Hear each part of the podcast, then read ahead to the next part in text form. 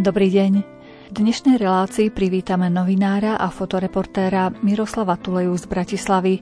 Pred niekoľkými rokmi ste ho mali možnosť spoznať vo vysielaní Rádia Lumen ako autora fotografií z vojnového Vietnamu, ktoré ponúkol širokej verejnosti na výstave v Košiciach. Dnes sme si ho opäť pozvali pred náš redakčný mikrofón pri príležitosti jeho okrúhleho životného jubilea a súčasne aj ako autora knihy 250 fotografií, ktoré si môj život pamätajú lepšie ako ja. Ide o výber záberov zachytávajúcich zaujímavé miesta a osobnosti, ktoré zväčšnil svojim fotoaparátom počas svojej 60-ročnej novinárskej a fotoreportérskej kariéry. Miroslav Tuleja sa narodil v Petríkovciach v učiteľskej rodine. Po maturite v Košiciach sa jeho cesta začala uberať k štúdiu fotografie a žurnalistiky. Navštevoval katedru novinárstva na Filozofickej fakulte Univerzity Komenského v Bratislave a množstvo kurzov zameraných na fotografiu a fotožurnalistiku. Pracoval ako redaktor a fotoreportér v rôznych denníkoch a týždenníkoch, okrem iného aj ako frontový spravodajca armádneho denníka Obrana Ľudu. Za reportážami precestoval množstvo štátov, pre verejnosť pripravil viacero výstav a vydal niekoľko kníh. Dnešné vyznania budú mozaikou príbehov, ktoré sa viažu k niektorým vybraným fotografiám práve z poslednej autorskej knihy Miroslava Tuleju. Za mixážnym pultom je Jaroslav Fabián, hudbu vyberá Jakub Akurátny a reláciou vás bude sprevádzať redaktorka Mária Čigášová. Želáme vám nerušené počúvanie.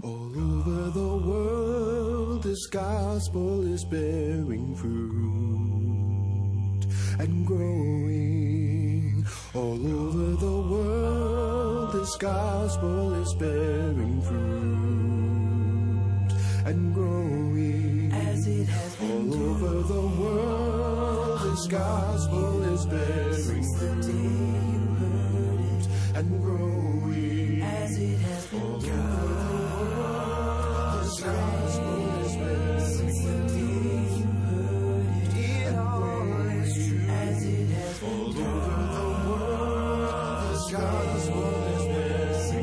V košickom štúdiu Rádia Lumen si môžeme listovať veľmi zaujímavou knihou s fotografiami, ktoré zachytávajú obdobie 60 rokov. Je možné túto knihu už kúpiť v predaji, aby sa aj naši poslucháči mohli potešiť tými spomienkami? Zatiaľ nie, je to vlastne kniha, ktorú som zostavil a sám zalomil. Túto knihu som si vyrobil proste v jednom systéme a v podstate som z nej zhromaždil 250 fotografií z mojej 60-ročnej novinárskej kariéry. Tých 250 fotografií, ak si uvedomíme, že za aký čas jedna fotka vznikne, je to často stotina, 250, 500 sekundy, tak tých 250 fotografií predstavuje výsek jednej jedinej sekundy z toho, čo sa teda udialo, čo som ja prežil.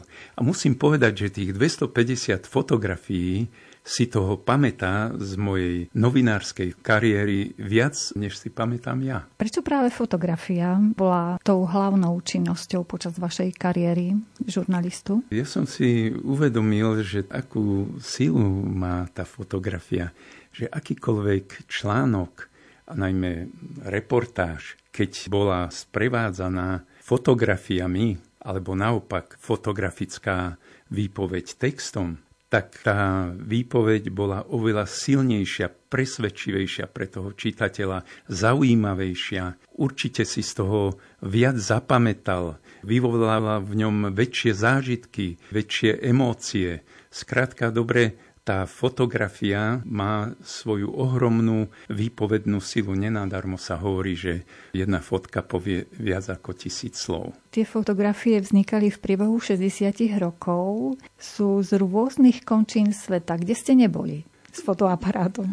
Tak myslím si, že takých miest je veľmi veľa, no ale samozrejme je veľa miest, kde som bol a veľmi rád.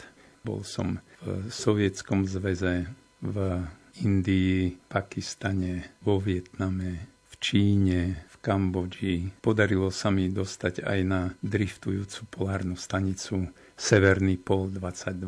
To je stanica, ktorá plávala na ľadovej kryhe v Severnom ľadovom oceáne. To bol veľmi zaujímavý zážitok, pretože na tej stanici pracovali vedci, meteorológovia, oceánológovia, ktorí spresňovali predstavu o Severnom ľadovom oceáne. Pôvodne bola taká predstava, že Severný ľadový oceán, že mal také jednotvárne dno, ale v skutočnosti aj tam sú rôzne reliefy pod hladinou. Tiež sa zmenil názor na ryby, ktoré tam žijú. Skrátka, dobre, získavali sa veľmi cenné údaje z meteorológie a spresňovali sa tým potom aj predpovede počasia. No a čo tiež bolo veľmi zaujímavé, stanica Severný pól 22 mala aj najsevernejší poštový úrad na svete, pretože ten radiotelegrafista, ktorý tam pracoval, tak zároveň pečiatkoval aj pečiatky od všetkých možných filatelistov zo všetkých možných končín sveta, pretože pre každého zberateľa to bola veľmi vzácny exemplár, ak dostal pohľadnicu alebo obálku s pečiatkami tejto stanice.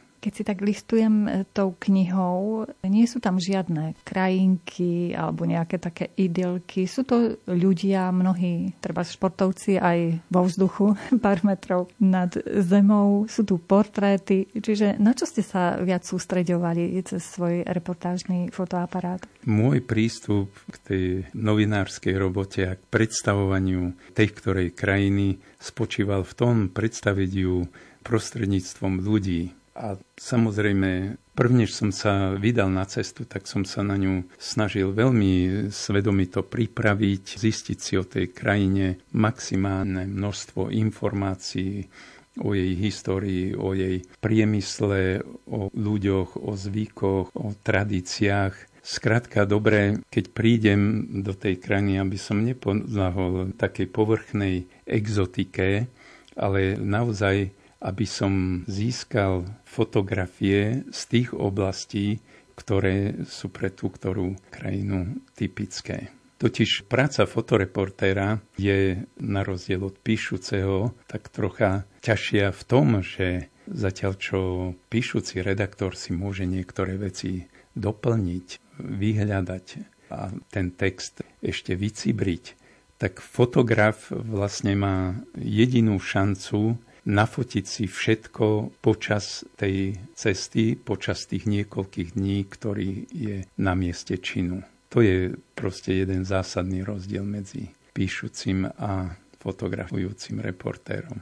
Máte tu nafotené, alebo možno aj vo vašich súkromných archívoch niečo, čo už neexistuje napríklad? Všetko, čo je v tej knihe, tak ono v skutočnosti to už neexistuje. Fotografia má tú vlastnosť, že ona je vlastne výsekom iba toho zlomku času, zlomku sekundy, keď vznikne. A ihneď potom sa stáva minulosťou, históriou. Preto sa nenadarmo hovorí, že fotografie sú našou pamäťou.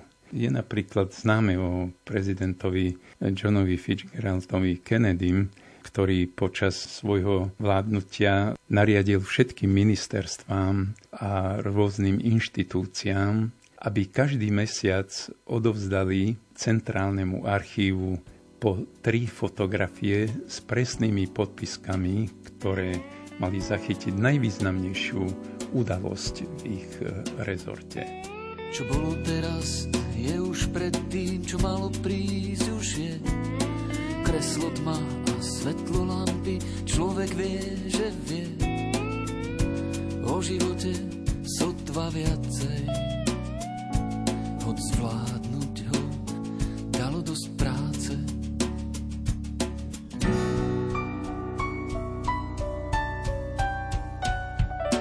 Prišla si a vravíš hneď, že život nie je med.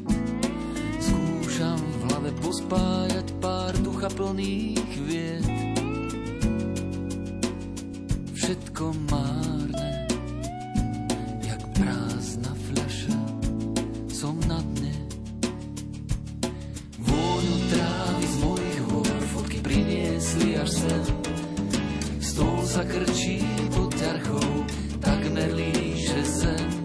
Tak málo stačí, stlačíš, spúšť a už tú krásu máš. A keď to bolí, zažneš lampu a spomínaš.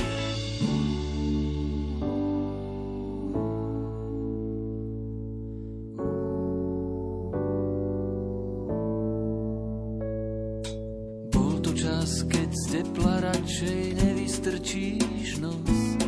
Vietor plieskal do tváre, vybíjal si zlosť. A my smiešní traja králi, tam v horách všetkému sme sa smiali. Čo bolo teraz, je už pred tým, čo malo prísť, už je. Kreslo tma a svetlo lampy, poď ukážem ti svet. Tento spraví, pozri, to si ty, a to sú tí králi. Trávy z mojich hôr fotky priniesli až sem. Stôl sa krčí pod ťarchou, takmer líže zem. Tak málo stačí, stlačíš spúšť a už tú krásu máš. A keď to bolí, zažneš lampu a spomínaš. Keď si tak listujeme tou knihou, je tu množstvo portrétov. V tejto knihe je tu napríklad Marika Gombitová, Karel Gott. Karel Gott zmoknutý ako myš napríklad. Sú to naozaj úžasné pikošky. Karel Hála a ďalší. Čiže akým spôsobom ste sa k ním vlastne dostali? K takýmto unikátnym záberom? Lebo to nie sú z koncertov. Pripomeniem, že ja som pôsobil jeden čas v Prahe. Po absolvovaní katedry žurnalistiky som išiel na vojenskú základnú službu ako katedrista na 1 rok do Prahy a zadelili ma do vojenského týždenníka Obrana Ľudu. V tom čase to bol jeden veľmi renomovaný týždenník s nákladom 245 000 výtlačkov a bolo to v čase, bolo to v roku 1967-68. Čiže ja som vlastne prežil v Prahe aj tzv. Pražskú jar a to dianie, ktoré malo smerovať k socializmu s ľudskou tvárou. No a mal som možnosť bezprostredne sledovať tento vývoj. Samozrejme, mojou úlohou ako slovenského redaktora bolo prinášať informácie, čo sa deje v Bratislave, napríklad o federalizácii nášho štátu, o predstavách slovenských predstaviteľov na federalizáciu, čo sa deje v našej kultúre, literatúre a podobne. No a v Prahe som zažil aj samotný 21. august a ten bol pre mňa veľmi, veľmi silným zážitkom a tam vznikli aj, myslím si, veľmi zaujímavé fotografie, ktoré sú v tej knižke.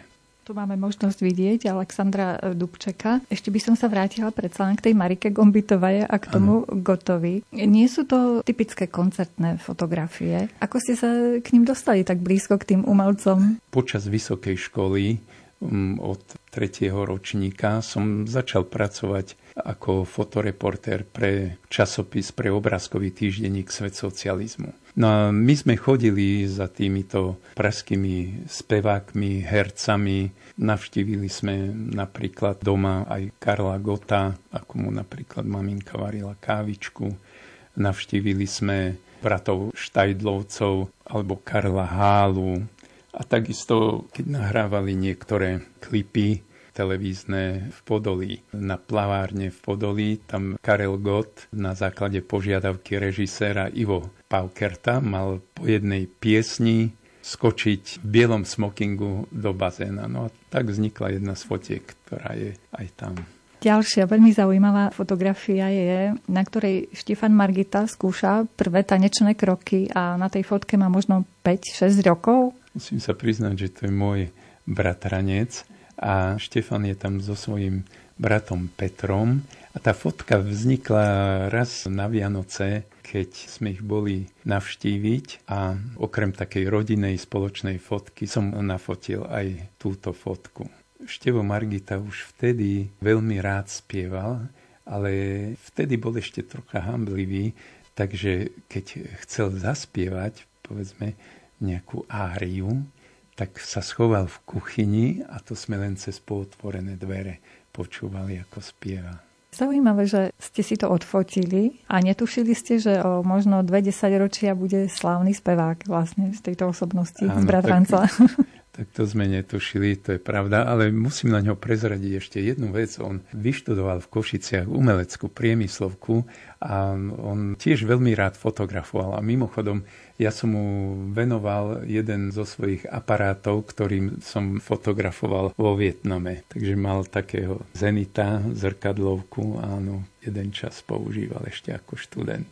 Ale nielen známe osobnosti ste fotili, teda ich portréty, ale máme tu napríklad oftalmochirurga známeho alebo človeka, ktorý navrhuje dizajn aut. Áno, profesora Fiodorova som nafotil, keď bol poprvý raz v Bratislave, kde prišiel našich oftalmochirurgov zasvetiť do svojej metódy odstraňovania krátkozrakosti. Urobil niekoľko operácií, a myslím si, že si našiel aj niekoľkých nasledovníkov.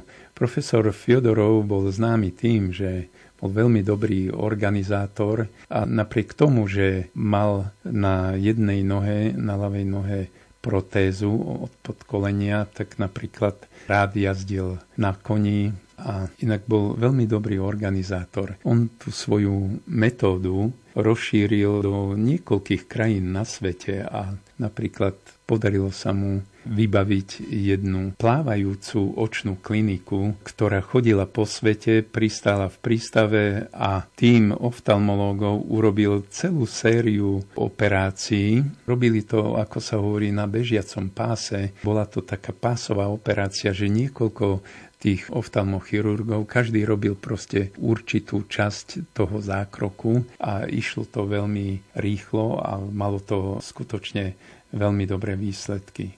Chudák nakoniec zahynul pri jednej pomerne banálnej havárii vrtuľníka v Moskve. A ten dizajnér, ako ste sa k nemu dostali, máte blízko asi k autám zrejme? To je z čias, keď som pracoval v automagazíne. No a ide o dizajnéra Jozefa Kabaňa, ktorý je skutočne v automobilovom dizajne pojmom. On ako mladý chlapec vyhral niekoľko dizajnerských súťaží, až ho, pokiaľ si pamätám správne, firma Volkswagen poslala na štúdium na London College of Art, kde študoval design a napriek tomu, že nevedel ešte veľmi dobre anglicky, tak bol to človek, ktorého len tak nebolo ľahké odradiť, mal veľa chutí do roboty a do života, takže úspešne túto školu absolvoval a po návrate sa postupne tak vypracoval, že mu zverili dizajn ikonického auta Bugatti Veyron.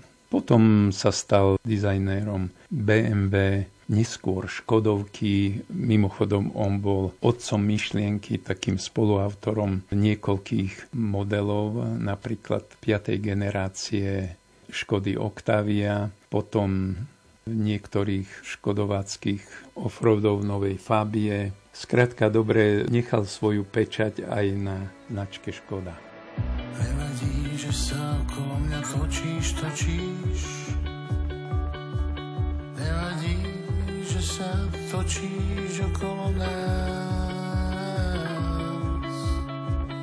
Do hlbokej vody kvôli tebe skočím. A ty vieš, že tam skočím aj pre nás. Zostanem nohami na zemi, aj keď sa míňajú významy významných slov. Zostanem pri tebe nohami na zemi, rovný a vzpriamený.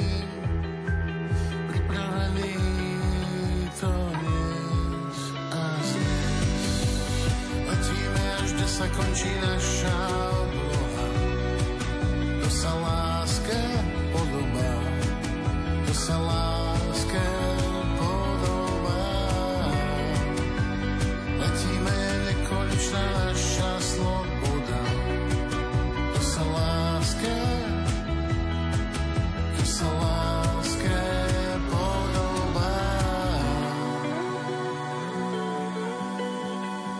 Naším dnešným hostom je stále pracovne aktívny novinár a fotoreportér Miroslav Tuleja z Bratislavy, ktorý má za sebou 60 rokov práce v žurnalistike. Ďalej, keby sme si tu listovali tou knihou, vidíme napríklad aj prezidenta Ludvíka Svobodu a v takej nezvyčajnej situácii, ako mu kaderník robí účes. To bolo zaujímavé. Ja som fotografoval pána prezidenta Ludvíka Svobodu niekoľkokrát. Bolo to pri rôznych príležitostiach, napríklad keď sa stretol s maršalkom poľského sejmu Spichalským a keď spoločne vystúpili na vrchol Rysov, čo bolo v jeho veku doslušný výkon. Mal vtedy, tuším, okolo 79 rokov.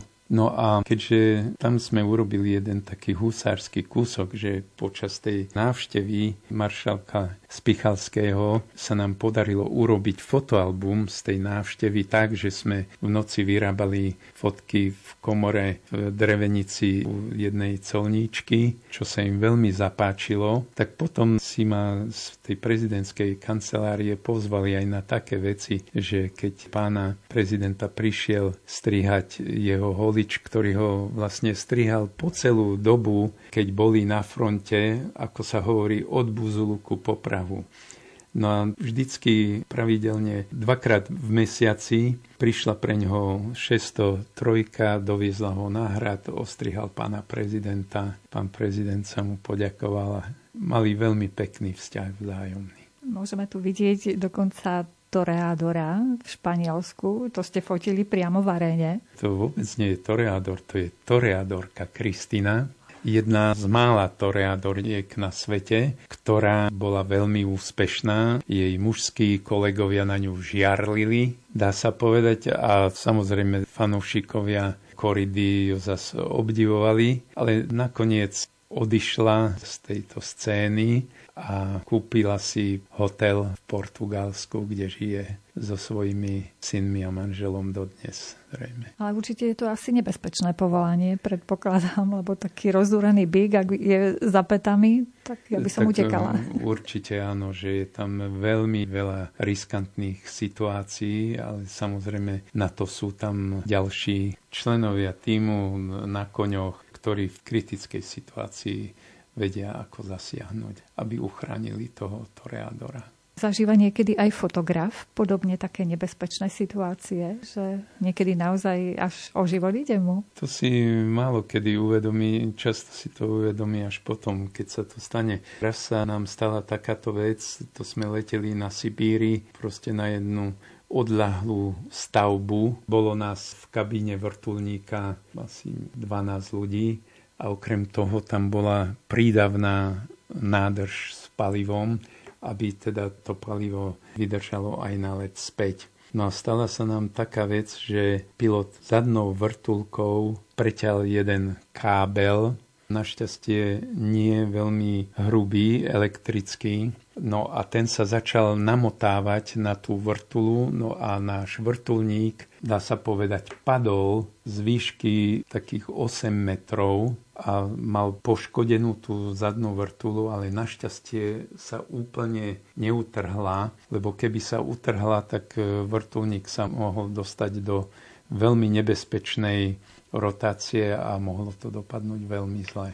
Takže keď sme vystúpili z toho vrtuľníka, tak ten kapitán povedal, vy ste sa po druhý raz narodili a ja som prišiel o pilotnú licenciu. A potom prišiel pre nás ďalší vrtuľník, ktorý nás teda zaviezol späť.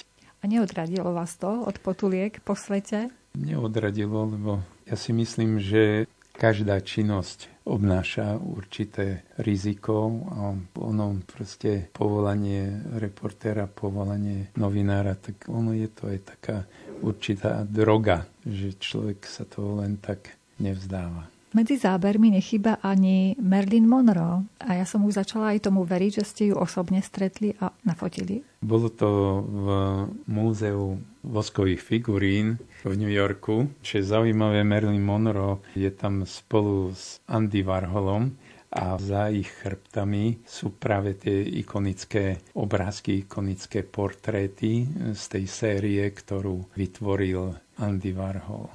Ako vznikala napríklad snímka z burzy? Ste tam boli osobne? Máte na mysli Tokijskú burzu. Keď som sa pripravoval na cestu do Japonska, tak okrem iného do toho projektu som si dal návštevu Tokijskej burzy. Už aj preto, že obchodný deň vo svete sa začína práve na tejto burze. Oni začínajú ako prví a od pohybu indexu Nikkei a ďalších, ktoré oni obhospodarujú, tak to sa potom istým spôsobom premieta do obchodovania ďalších búrz, či už v Londýne, v New Yorku a ďalších mestách. Bolo to pre mňa veľmi zaujímavé, lebo uvedomme si, že to bolo v roku 1993, tak vtedy ešte burzoví makléri vo veľkom využívali takú posunkovú reč rukami, kde majú svoje signály kupujem, predávam a plus číslovky a tak. No tá fotka je veľmi, veľmi zaujímavá a dnes už samozrejme asi ťažšie je takúto fotku urobiť, pretože už všetko sa deje na počítačoch a úplne iným spôsobom. No a títo makléri mali oproti svojim kolegom v iných svetových burzách takú výhodu, že mali obedňajšiu prestávku, čo iní burzoví makléri na iných burzách vo svete nemali. Tak preto je tam jedna fotka priamo z ich práce v sále burzy. No a potom ich mám nafotených, ako si vykračujú na obed.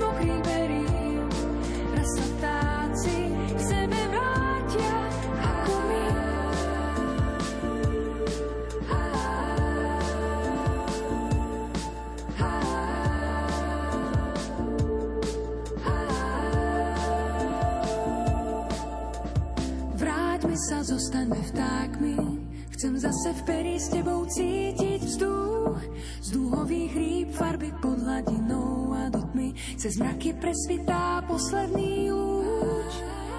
Pozotmení do hmlín rozplynuté krehké sny. Prvýkrát na dotyk hlboko v srdci sme to, čomu verím.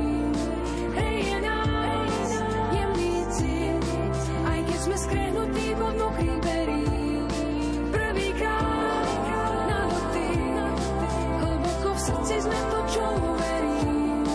Hej, je nás jemný cít, aj keď sme skrehnutí pod mokrým perím. Raz sa vtáci k sebe vrátia ako my.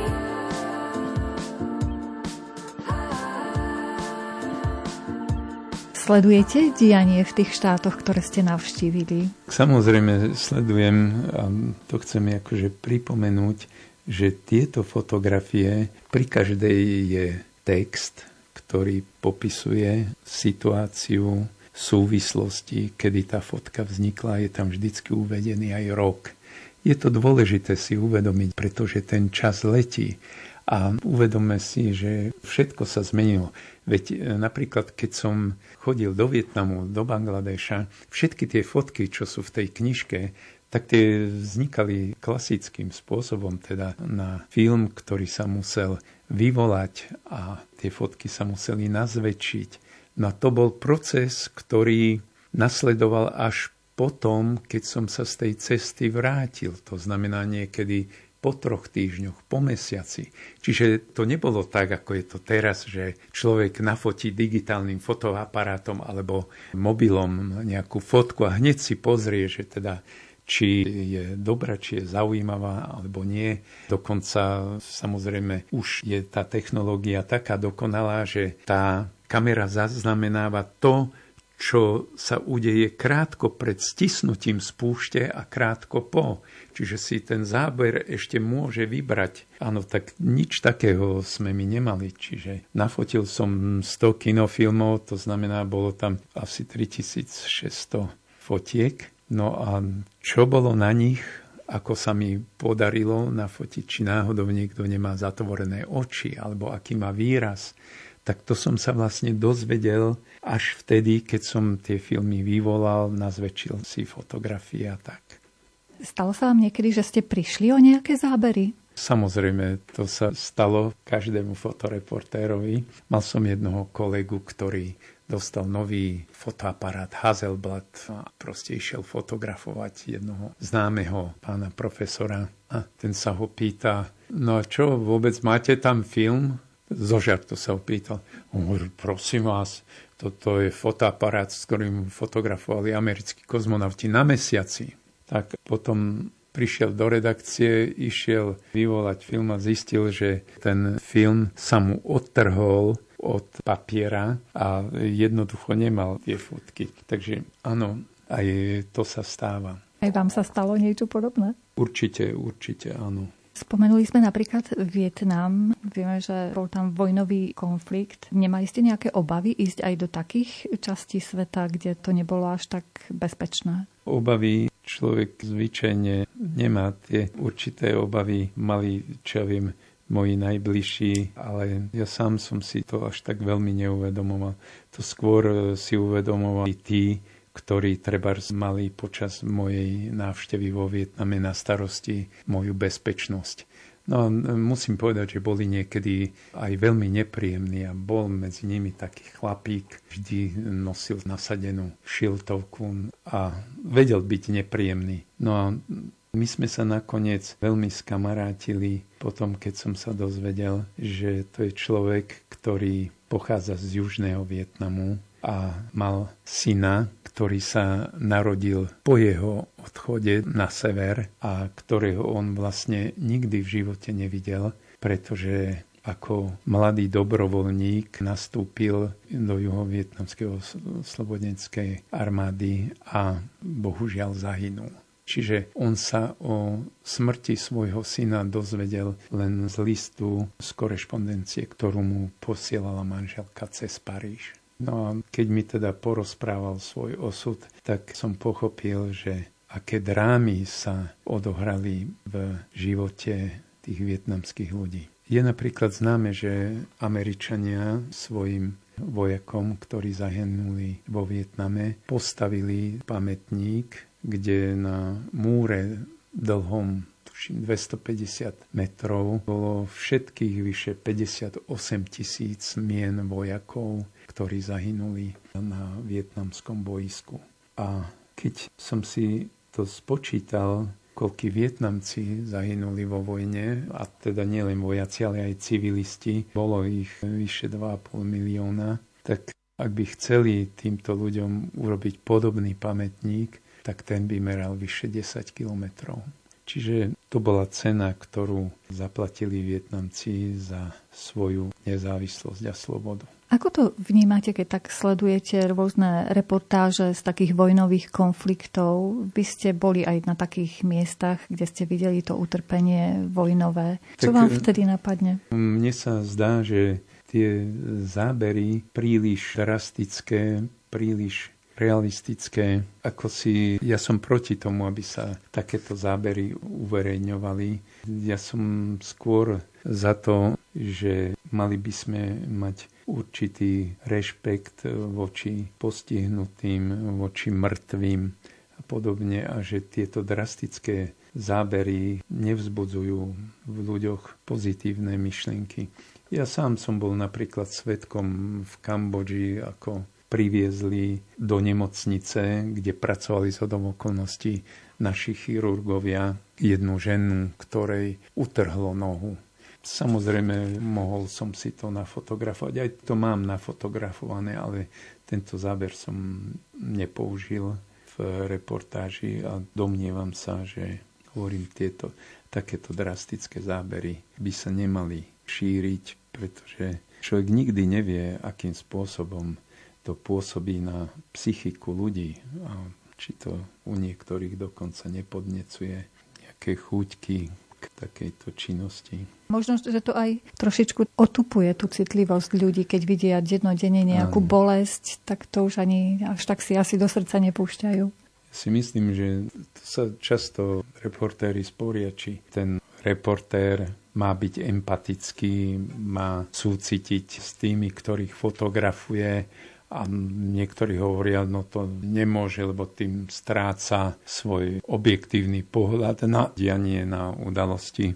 Tak ja s týmto nesúhlasím. Ja som mnohé takéto situácie veľmi prežíval a keď som mohol pomôcť, tak som určite pomohol a proste urobil som vždycky maximum, aby tí ľudia, ktorí trpeli, aby trpeli menej. No a samozrejme stali sa aj také veci. Keď som bol v Bangladeši, tak tam som sa pri návšteve jednej čínskej reštaurácie, kam som chodieval na obed, zoznámil s takými mladými chalanmi, sympatiákmi a oni sa mi prihovorili. A jeden hovorí, no ja by som chcel študovať v Prahe medicínu. Aj som sa pokúšal nejako kontaktovať, no ale že sa mi nepodarilo a tak. A že či by som nebol ochotný sa nejakým spôsobom v tomto angažovať, tak som mu povedal, že nech si napíše žiadosť a že ja ju doručím na rektorát Univerzity Karlovy v Prahe a že požiadam ich, aby mu dali odpoveď, či áno alebo nie. No a mal som velikánsku radosť, že asi 8 mesiacov sa on, ten chalan, objavil aj so svojou manželkou v Prahe a že ho prijali proste na štúdium na lekárskej fakulte, ktorú predpokladám, že aj úspešne skončil. Priznám sa, že som to celé neodsledoval, lebo potom som z Prahy odišiel.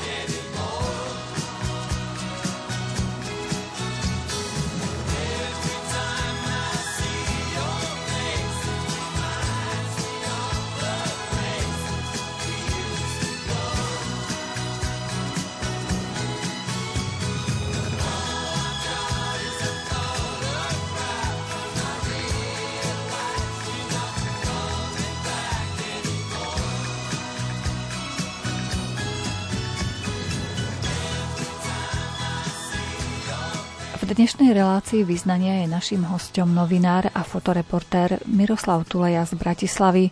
Listujeme si jeho poslednou knihou, ktorú nazval 250 fotografií, ktoré si môj život pamätajú lepšie ako ja. Ide o prierez jeho 60-ročnou kariérou, v priebehu ktorej získal aj viaceré ocenenia.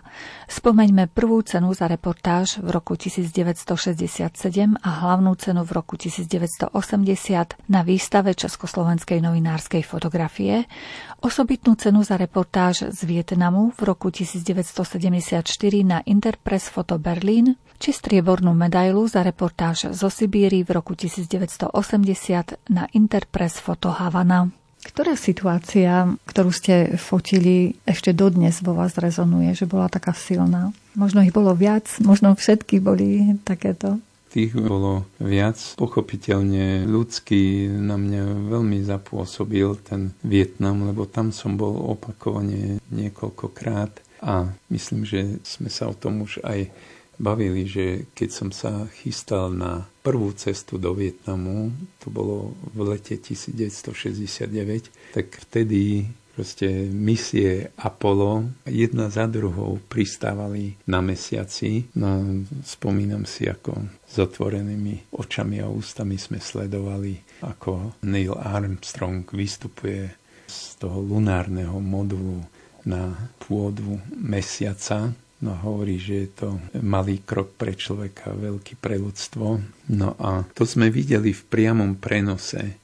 No v ten istý deň, popoludní, v priamom prenose, v úvodzovkách, boli obrázky z toho, ako americkí piloti bombardujú severný Vietnam, z okolností prístav Haiphong. Tak to mi prišlo ako taký veľký paradox, že na jednej strane sa využíva vrcholná veda a technika na takéto krásne, ušľachtilé vedecké ciele a na druhej strane, keď sa ničí krajina a kvitnúca krajina sa mení na mesačnú. Rozprávame o fotografiách, ale ako sme povedali, lepšie je raz vidieť, ako stokrát počuť o týchto záberoch. Majú šancu naši poslucháči niekde vidieť tieto zábery z vášho archívu, ktoré sú v tejto súkromnej knihe? Tak túto knihu mám aj v digitálnej podobe. Zatiaľ si to nechávam pre seba, pokiaľ by poslucháči mali záujem si to pozrieť, tak neviem, buď sa ohlásia vám, alebo...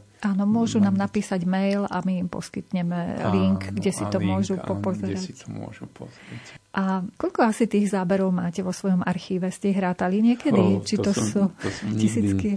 Nerátal. Samozrejme, teraz už mám aj digitálny archív a väčšinu z týchto fotiek vlastne, keďže som ich chcel použiť v knižke, tak najprv som ich musel digitalizovať. Niektoré som si nechal digitalizovať, pretože boli náročné na spracovanie, ale tak určite, že ich na tisíce, možno, ja neviem, aj 20 000 ich môže mať. Ale samozrejme, treba robiť výber. A ja chcem poradiť aj poslucháčom, ktorí by chceli urobiť radosť svojej rodine, svojim deťom alebo príbuzným, tak niet krajšieho darčeka ako pozbierať tie fotografie a pokúsiť sa ich zalomiť. Už sú aj rôzne šablóny, povedzme, zalomiť ich do knižky a takto si ich nechať. Aspoň pre mňa je veľký rozdiel, či si to pozerám na obrazovke počítača, alebo či si to listujem v tej knižke. Tak verme, že sa nechajú inšpirovať naši poslucháči a urobia si také vlastné súkromné fotoknihy. Vy tu máte tie zábery tak v stručnosti aj predstavené takým kratučkým textíkom. To odporúčate asi aj našim poslucháčom, aby si poznamenali. Nazdávam sa, že je to veľmi dôležité. Teraz, keď už väčšina fotografujúcich, či už amatérov alebo profesionálov fotografuje na digitál, tak tam už pri vzniku každej fotografie človek nájde presne aj dátum. Ale je dôležité si aj, povedzme, napísať, kto je na tej fotke, a pri akej príležitosti to vzniklo. Vtedy tie fotografie majú tú svoju hodnotu, pretože inak sa pozeráme často na ľudí, ktorých nevieme zaradiť, nevieme, kto je kto. A je to dôležité napríklad v rodine, kde starí rodičia, povedzme, už starnú, pomaly odchádzajú, tak bolo by dobre s nimi pekne po troške prebrať tie fotky, pozrieť, pokiaľ si pamätajú, kto je na nich napísan na zadnú stranu, a dať tomu albumu, tej zbierke fotografie, určitý zmysel.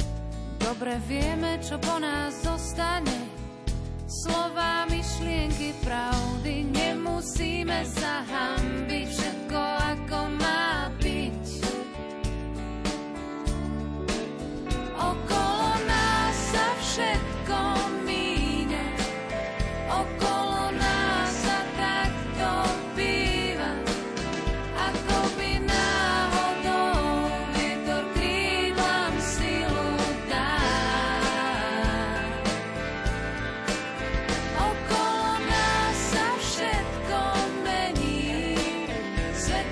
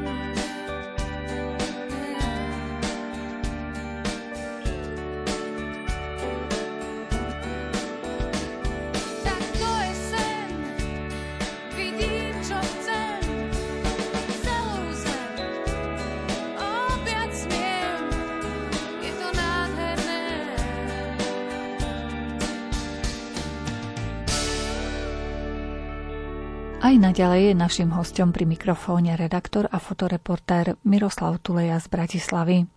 Vrátili by ste sa ešte na niektoré miesta, ktoré ste boli fotiť? Samozrejme, veľmi rád, takých miest je niekoľko, ale určite by som sa veľmi rád vrátil na Bajkalský ostrov Alchon, a to preto, že tam žijú veľmi milí ľudia, respektíve tak mal by som hovoriť v minulom čase, že v tom čase žili. Tam boli napríklad vysťahovávaní príslušníci rôznych siekt, ktoré sovietský režim chcel potláčať, tak vysťahoval tam napríklad adventistov a iných predstaviteľov. A tí ľudia boli veľmi milí, veľmi láskaví vtedy, keď sme ich navštívili. A ten ostrov je zvláštny tým, že je tam taká anomália, že keby tam sa usporiadali olympijské hry, tak určite by skokani do výšky mohli vytvoriť osobitný rekord. Pretože zistilo sa, že na ostrove Alchon je nižšia príťažlivosť než inde o svete. Nevedia to presne vysvetliť vedci, ale predpokladajú, že je to tým, že tam je taký obrovský zlom, ako je známe, Bajkalské jazero je hlboké okolo 1,5 kilometra, takže tá anomália je taká, že je tam o niečo nižšia príťažlivosť. No je tam skutočne pestrá príroda, ostrov je pokrytý pieskom, a aby sa dalo jazdiť, tak v tom čase, keď som tam bol, ja neviem, ako je to dnes, tak tam boli také drevené kolajnice, po ktorých jazdili autá. A okrem toho, v okolí toho ostrovu Alchon v tých horách, tam je najvyššia zrážková činnosť, napadne tam najviac vodných zrážok, a pritom na samotnom ostrove Alchon tam je suchá stepná klíma. Čiže sú tam také rôzne anomálie a aj také zvláštnosti. Je tam veľmi originálna fauna a flóra, je tam veľa takých živočíchkov, takých rýb, ktoré sa nevyskytujú nikde inde, iba trebárs v tom Bajkalskom jazere, a sú tam tiež aj niektoré rastlinné druhy, ktoré sa tiež nevyskytujú inde.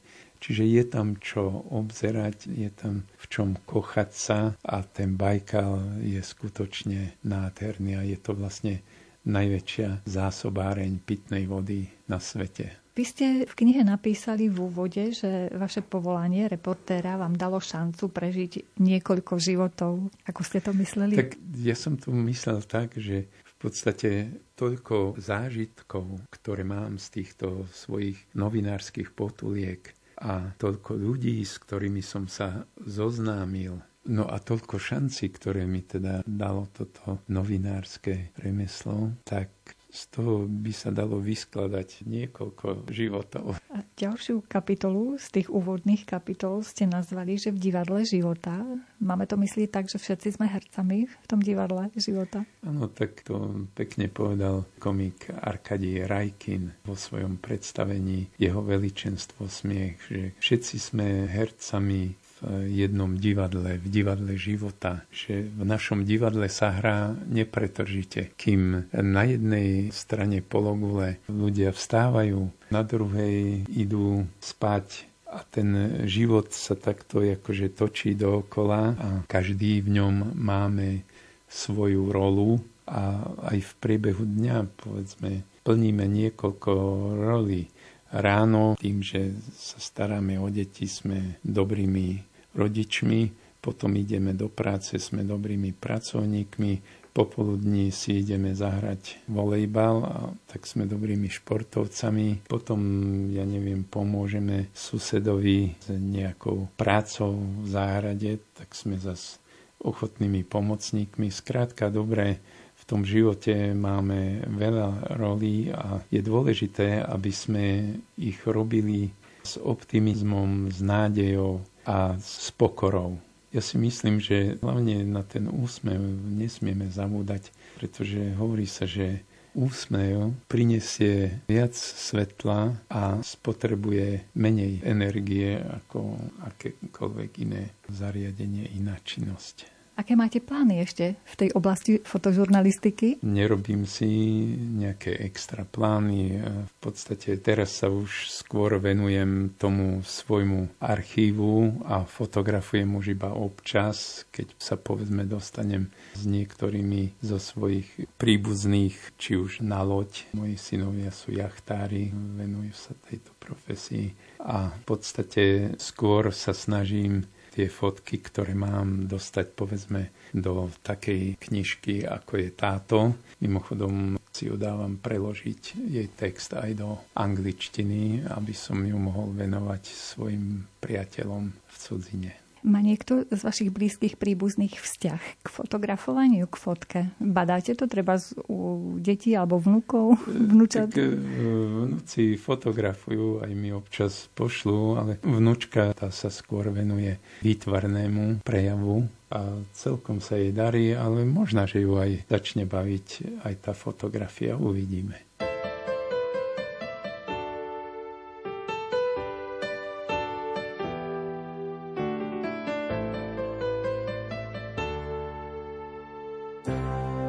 Relácia Vyznania sa končí. Predstavili sme vám v nej novinára a fotoreportéra Miroslava Tuleju z Bratislavy. V priebehu uplynulej hodiny sme si listovali jeho poslednou knihou, ktorá je prierezom jeho 60-ročnej kariéry fotožurnalistu a nesie názov 250 fotografií, ktoré si môj život pamätajú lepšie ako ja. Reláciu v spolupráci so zvukovým majstrom Jaroslavom Fabiánom a hudobným redaktorom Jakubom Akurátnym pripravila redaktorka Mária Čigášová.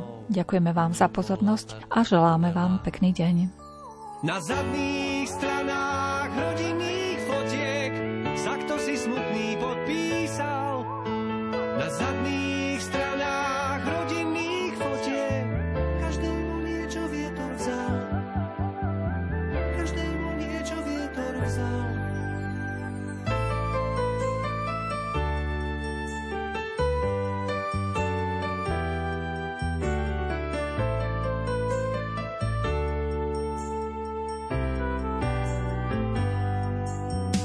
Tak sme tu traja, zvláštne tichí, papieri lesklom zakliaty. Tak sme tu traja, nakreslení, sekundou, čo sa nevráti. Počúvaj, láska, fotky žltnú, tak ako lístie v jeseni. Na to ja, dievča, nemým gestom odpoviem, že nič nezmením.